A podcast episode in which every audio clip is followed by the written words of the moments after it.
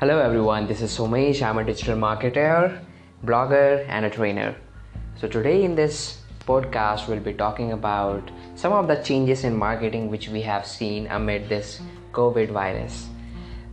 So, if you have noticed that um, earlier, if I talk about two months ago, you used to get a lot of broadcast messages from different companies sending you so many types of coupon maybe from pizza hut maybe from domino's maybe from your nearby grocery store. There used to be a lot of messages but now if you see that if you go there in your message box you will see none of such messages exist there. Ever wondered why this is happening? Why are they not sending you any more messages? Well let me tell you that. Well all of these messages cost a huge amount to all of these shopkeepers and all of these businessmen and whenever they are doing such business they, they do so so that they can create a brand awareness in your mind. They can generate some sales from your message box.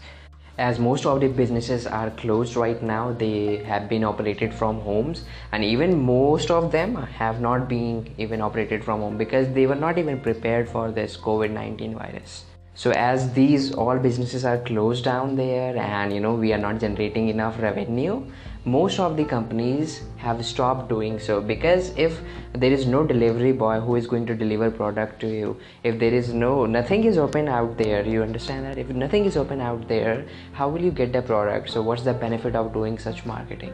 And another thing is that amazon has cut off his affiliate program uh, by you know 4% 3% in some cases even it, it is zero. So most of the affiliate marketers who used to own affiliate blogs or who used to do affiliate marketing they are in trouble right now because amazon is not making sales. And if it is not making sales it's not going to pay you money for it there have been also changes in some of the advertising apps. So if you have some you know unpaid apps where you, you where you require a subscription or something to access the full features you notice that you know after some minutes you get an ad there. But now if you go there and watch the ad you will see there is difference in the ads. Earlier you used to get amazon products or whatever sites you were surfing. But nowadays you're not getting the same ads which you used to get at that point of time another thing if i talk about uh, that is facebook and instagram ads. So now they have also changed a bit. If you have noticed earlier you used to get retargeting ads from the same company same website you used to visit. But nowadays you're not seeing that if um, you know if that company is an e-commerce company which used to deliver products to your home. The kind of ads that you're seeing there on facebook and instagram nowadays are more often of the courses which are online which you can buy still.